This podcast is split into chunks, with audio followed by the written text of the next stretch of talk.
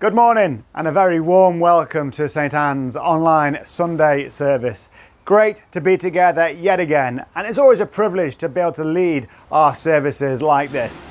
Obviously, uh, you're watching this through the power of the internet, and that's amazing because I'm fully aware that these services go far and wide as people are sharing them with various friends and family. So, it's a growing online community that are sharing with this. And if it's your first time with us, why not leave a comment and say hi? It'd be great to get in touch with you and to get to know you that little bit better. As a church, we're thrilled that we're able to put on these services. Uh, fully aware that during this period, as we're country still in lockdown, that actually this is a great way of getting together, of just being the church family together. And it's always great that actually when members of the church family are wanting to play a part in our services. And so, again, like always, as in previous weeks, different people will be playing a part in today's service. And I'm thrilled that Gary is going to be preaching uh, in just a moment on a brand new sermon series as we look at the book of Malachi in the Old Testament. And we look to see what that might want to say to us over these next four Sundays. As always, Tim and Liz are going to be leading us in our worship in just a moment. And I do encourage you to fully enter into that, to turn the volume up, and to sing along in worship as we join together as a wider family worshipping God. Just a couple of notices before we start our service. You are invited to join us immediately following uh, this service today as we get together through Zoom uh, to share a coffee together. Why not join us? It'd be lovely to see you there.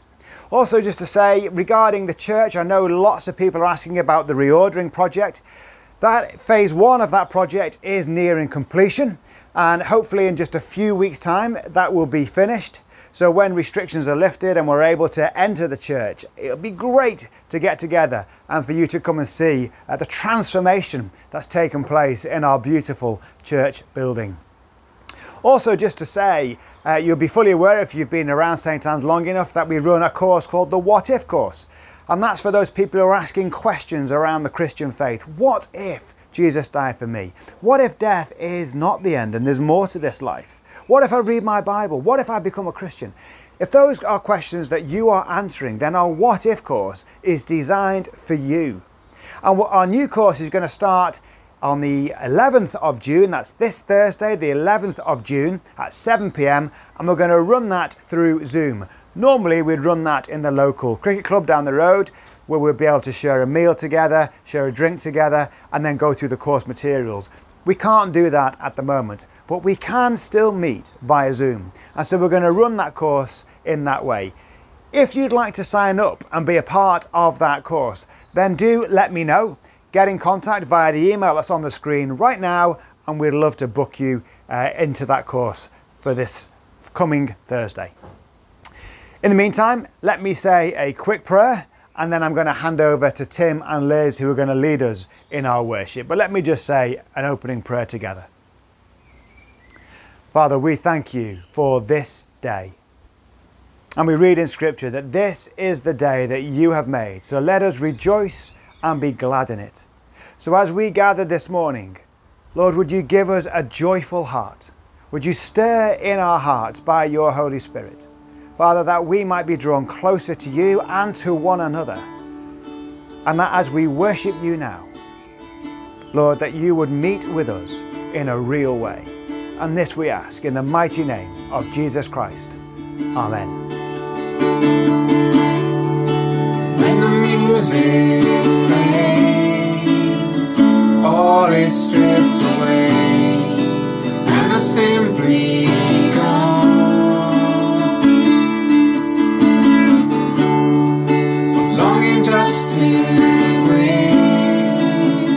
something that's of worth that will bless your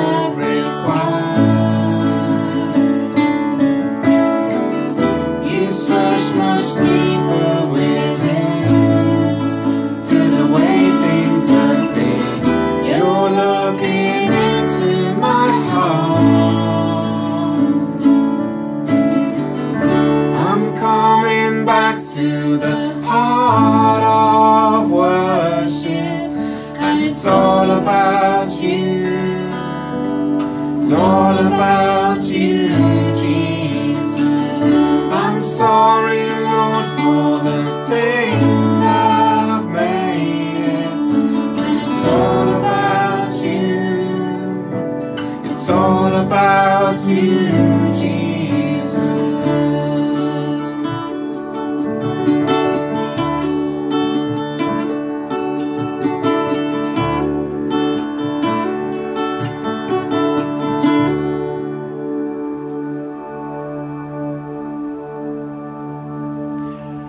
you, Tim and Liz, for leading us in our worship, as always.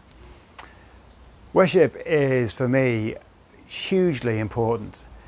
It's one of the main ways that I'm able to draw closer to God through that and my daily prayer time and my daily Bible reading. But I love just being able to worship God and to listen to worship songs. It's one of the things that I often do as I'm working at my desk or I'm in the car.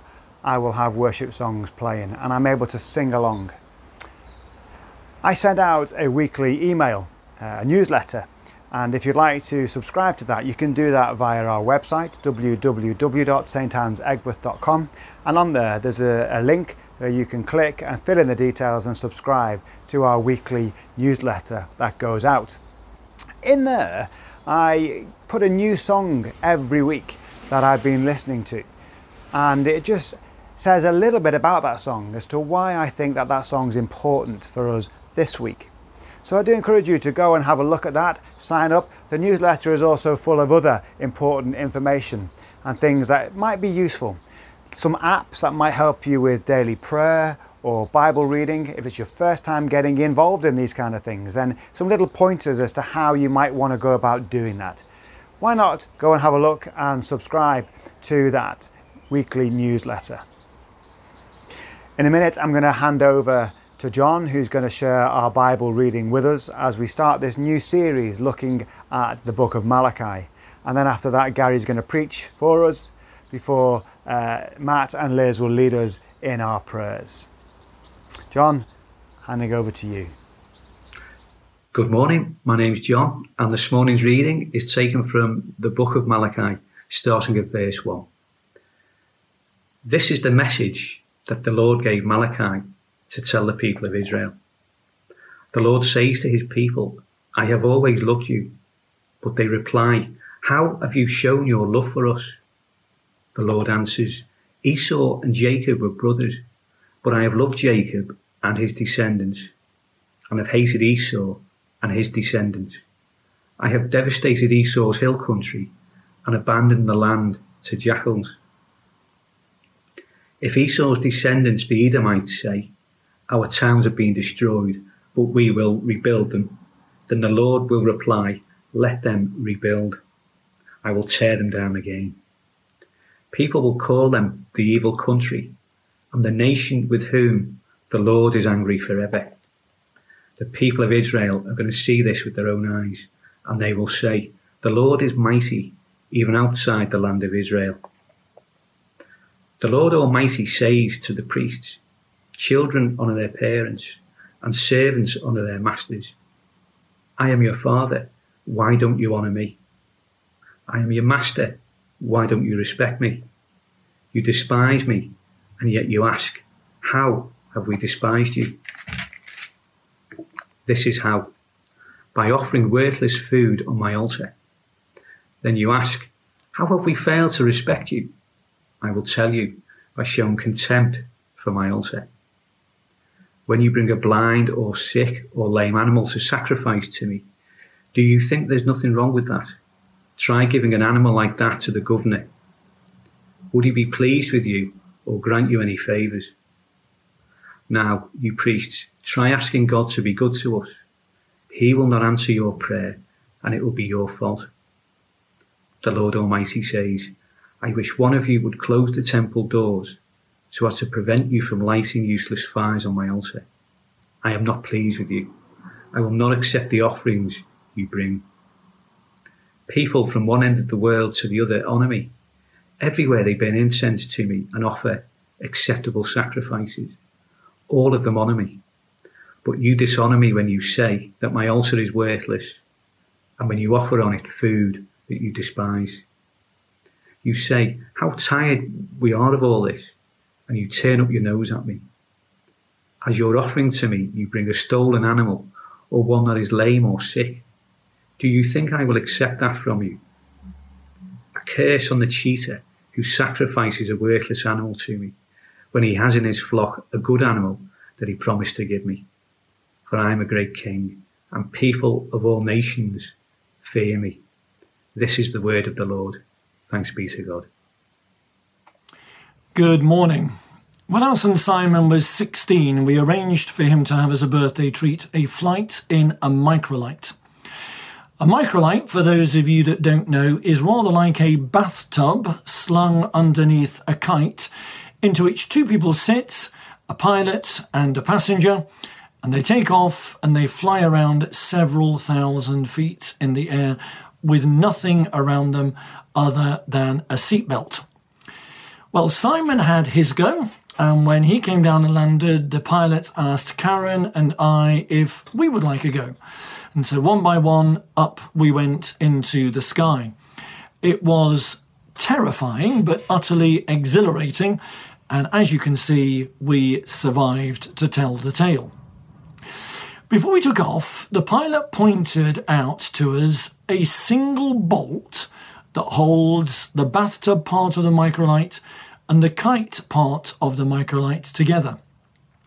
He said that in microlighting circles, the bolt is known as the Jesus bolt because you have to trust it that it's going to save you.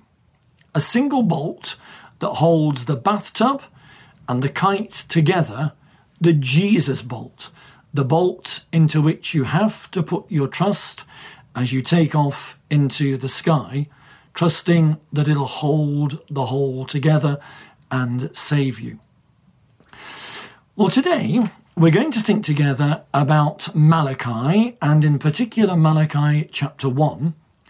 And the theme of trust is going to be a significant theme in the scripture that we're going to consider trusting in God and doing so sufficiently that, if you like, we're prepared to get into the microlight and show our trust in very practical ways. Trusting in God that He has us in His hand and that He will look after us and demonstrating that in practical ways. Now, Malachi is a book which is one of the minor prophets. It comes right at the end of the Old Testament. After that, we move into the New Testament with Matthew. Malachi, as the last of the minor prophets, is in exactly the right place chronologically, because Malachi is written in a context which draws together the end of the Old Testament. Malachi means messenger. It's an anonymous name. We don't know anything more about him other than he brings a message from God. And Malachi's message is all about trusting God for the future and demonstrating that in the present in very practical ways. Now, Malachi was written around about 460 BC. We know that from two parts of one verse in Malachi chapter 1, a verse that was read for us a few moments ago. In Malachi chapter 1, verse 8, first of all, we read about a governor, a governor over the land of Israel. The people have come back from their time of exile. They're settled back in the land, a remnant has come home, but a foreign governor is still ruling over them.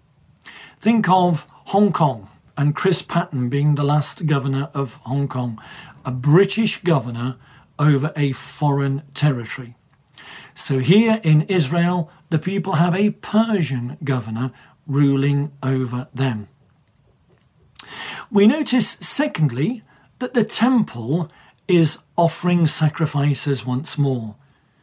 Malachi talks about bringing things to the Lord's table, bringing sacrifices and offerings to the Lord's table. So the people have come home, they've rebuilt the temple, the temple is operating once again, and the governor is ruling over them. This places it around about 460 BC. So we know precisely when Malachi is writing and prophesying. Now, what's going on in Malachi is this the people have come home, but things haven't quite worked out in the way that they expected. And so they've started to lose trust in God's provision for their future. And so they're starting to show that in the present in their worship. You see, fundamental to the worship of Israel was bringing sacrifices and tithes and offerings to God, bringing the first of the crop, the first fruit from the vineyard, the first of the flock, and giving those over to God as a sign of trust, as a sign of offering, as a sign of worship. But because the people are starting to lose faith in God's provision, so they're starting to bring to the worship in the temple the things that are diseased and mouldy. They're not bringing the first fruit anymore, rather, they're bringing the stuff that's left over at the end. And Malachi challenges them about that. He's saying that God's character hasn't changed, that God's future promises will come about, and that in the present, the people of Israel have got to demonstrate that by offering God worship which is acceptable, including the bringing of sacrifices and tithes and offerings, which are the first fruit of the crop, the first fruit of the flock and not the diseased, the mouldy, that which is left over at the end. And one of the verses that we're going to come across in uh, Malachi is a very famous verse in the Old Testament I am the Lord and I do not change. Trust in God's character, says Malachi. He will bring about that which He has promised and demonstrate your trust in that promise in the present by offering back to God the best that you have. Now, we live in New Testament times, not in Old Testament times. And we know that God is to be trusted because immediately after Malachi, the end of the Old Testament, we have the beginning of the New Testament, and we have Matthew and the Gospels and the story of Jesus, his birth, the fact that John the Baptist led the way for him, that Jesus came and demonstrated and taught about the kingdom of God, and then brought that kingdom in through his death and through his resurrection, opening that kingdom of heaven to all who place their trust in him. We know that the sort of trust that Malachi is calling for came about in the person of Jesus. We have, if you like, even more evidence than the people of Malachi's day did that God is to be trusted and is to be relied upon. And so, what God says to the people through Malachi is something that we need to listen to as well. And we're going to reflect upon that over these coming weeks, particularly in terms of our giving, our giving back to God of our time, our giving back to God of our talents, but also our giving back to God of our money and of our resources. Now, when I was 16 years of age, I became a Christian uh, through the death of a friend of mine. And a man called John took me under his wing and he taught me all about the basic essentials of the Christian life, of Christian discipleship how to read the Bible, how to pray, how to minister, but also how to tithe. And so, ever since I was 16 years of age, I've given 10% of my net income to God in support of the church and its ministry. Church with a big C, church locally, church nationally, church through Christian missions. And Karen and I in our marriage have practiced that, and we taught our children how to do that. We gave them their pocket money, and then we gave them another piggy bank to go alongside that. And out of their pocket money, they put 10% of their uh, uh, pocket money into this other piggy bank. And when they'd got 5, 10, 20 pounds or whatever, they would then give that money to a Christian charity or a Christian organisation or event of their choice. Tithing is something that we do and it's the first thing that we do with our money. In our finances, the first thing that comes out of the income that we receive after tax and after national insurance, the first thing that we do is give 10% back to God. The first fruit of our offering, we see it as, not the bit that we give at the end when we've done everything else that we need to do with our money. Now, some people give more than a tithe, some people give less than a tithe. But it's the principle of committed, regular, intentional, thoughtful giving that I'd like you to reflect upon today. We participate in the work of God as we resource that work through our giving, as well as as we resource it through the ministries that we offer in church, the time that we give back to God, the way that we use our houses in His service. We give back to God the first for Him to do with as He will. And some of that goes to St. Anne's, and some of that goes to other places. We're thoughtful, we're intentional, we're careful about our giving.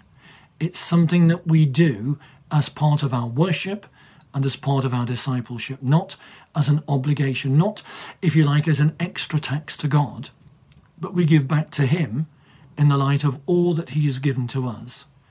And our belief that God's purposes will be realized in the future as He brings back heaven and earth into one. So for us, it's part of the story of God that we're committing to when we give back our worship through our giving. Now, if you reflect back to Noah and the flood, one of the first things that Noah did as he came out of the ark was to sacrifice some of the animals that God had given to him to care for. They'd obviously bred on the ark, and he gave some of them back to God. It's a sign of trust in the future that we give back to God what he's given to us in the present, trusting that God will provide for the rest by giving him back the first fruits of what he's given to us. I pray that you'll reflect upon that as we go into this book of Malachi and as we unpack more about what this means in practical terms for each of us. The first fruits given to God as part of our worship and as part of our trust and as part of our desire to be some way part of the bringing about of the future that God has purposed. What a joy and what a privilege that is. Let's pray. God our Father, help us through our worship and through our giving to give back to you the best of what you've given to us, that your kingdom might come and your purposes might be realized. And this we pray in Jesus' name. Amen. Good morning, everyone, and welcome to the Davis household. We're going to be leading you all in prayers this morning. So let's pray. Gracious Father, we thank you for your love and care. We praise you with wonder that you're interested in the lives of your children, and more than that, that you ordain all of our days, that you hem us in behind and before, and that nothing is too difficult for you.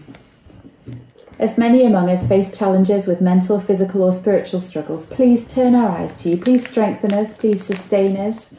And if you plan for us to remain in a particular storm at present, please calm our hearts and comfort us and help us to persevere.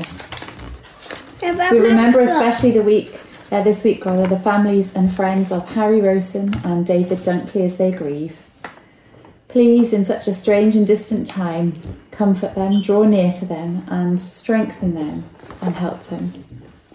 In a moment of quiet now, we pray for all known to us facing difficulty of any kind. Saviour of all who call on you, help them, we pray, in Jesus' name. Amen. Amen. In Jesus' name, amen. Dear Thomas, James, go for it. Father God, thank you for our families and friends. Thank you for our health and strength. Thank you for safe homes and families. Please help and protect anyone who is weak or struggling.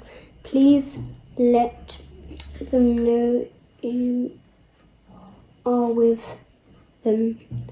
Please provide everything they need. In Jesus' name, amen. Amen. Timothy, do you want to say a prayer? Okay, I'll say another one. Heavenly Father, we thank you for everyone who has a birthday in June. And we thank you especially for Paul Roberts, who was 60 only a few days ago. Thank you for the work that he and Ian Devine do for our congregation as wardens at St Anne's. And especially, Father, during our building project and as they consider how to reopen our building safely. Please would their work be a delight and continue to be a blessing to all of us. Amen. Amen. Amen. Father God, we pray today for isolated Christians who have no opportunity of fellowship, whether they're secret believers converted from another religion or converts whose families won't let them meet with other Christians, or those punished by the authorities who ban meeting with others, or even those of us in lockdown because of coronavirus. Father, we ask that your presence will be very real to them and to us, and that the grace of the Lord Jesus Christ, the love of God the Father, and the fellowship of the Holy Spirit will be with them all to encourage, comfort, console, teach, and guide your people. In Jesus' name, amen. Amen. Loving Father, you created everyone. We thank you that you love us equally, and we thank you that black lives matter to you. And just as we are sad and angry at the killing of George Floyd in America, so you also are sad and angry at his killing. We pray, Father, that through his death and peaceful protests, that you would bring change, not just in America, but also across the world. Please put an end to racism. Please also help us to see the ways in which we are racist without even realizing it. Please open our eyes and change us. Amen. And Heavenly Father, you are perfect and holy, and we are not. We fail to live how you want us to, in the way we treat you and in the way that we treat others. We're sorry, Father, for what we do and think. But Lord, we thank you that because of Jesus we can be forgiven. Please would you forgive us. Please would we know your forgiveness. And please would you change us by your Holy Spirit to love you and to love others. Amen. Amen. And we'll finish now with the Lord's Prayer. Let's say the family prayer together. Our Father in heaven, hallowed be your name. Your kingdom come, your will be done, on earth as in heaven. Give us today our daily bread. Forgive us our sins, as we forgive those who sin against us. Lead us not into temptation, but deliver us from evil. For the kingdom, the power, and the glory are yours, now and forever. Amen. Well, hopefully, we'll get to see you soon, but until then, take care and bye bye. Bye.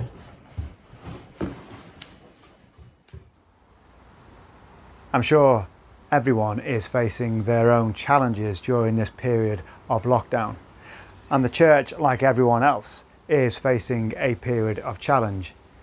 We're unable to meet together physically, we're unable to worship together physically, we're unable to gather in our church building. All these things have a knock on effect and have huge implications for us as a wider church family. And it's with this in mind that we're actually focusing and we're looking at the book of Malachi. Because it asks some serious questions of us, as we'll find out in the coming weeks. What is our heart? Why are we worshipping God? Or who is it that we're worshipping? What's the intention that we have? And as we go through these weeks, I do want us to be open to these challenges as a church and, and, and what that might want to say to us as to how we live our Christian life and the Christian responsibility of giving. It's so important that we grasp this from a theological point of view, which is why we're looking at this book. But for now, I want to thank all those who've been involved in today's service. And I do, again, I'd love you to join us uh, immediately following this service now for Zoom coffee as we get together. Go and put the kettle on and bring a cuppa and join in the conversation as we talk about the service and life in general. And don't forget, if you'd like to sign up for our What If course, which starts this coming Thursday, do email me or Matt again to the email on the screen that's appearing right now and sign up that way. And we'd look forward to seeing you there on Thursday. It doesn't matter if you've done the course before, come and join us again. Why not join with a friend? Ask a friend to join you and encourage them to come along. In the meantime, let me say a final prayer of blessing for us. Heavenly Father, we, be, we end this service as we began by giving thanks to you for this day, for all that it has in store for us from this point on. Help us to turn our eyes to you, to keep our eyes fixed on Jesus, the author and the perfecter of our faith. And may you walk with us this day. In the name of the Father, the Son, and the Holy Spirit. Amen. So until I see you again, God bless. Something that's a word that will bless your heart. I'll bring you more than a song, for a song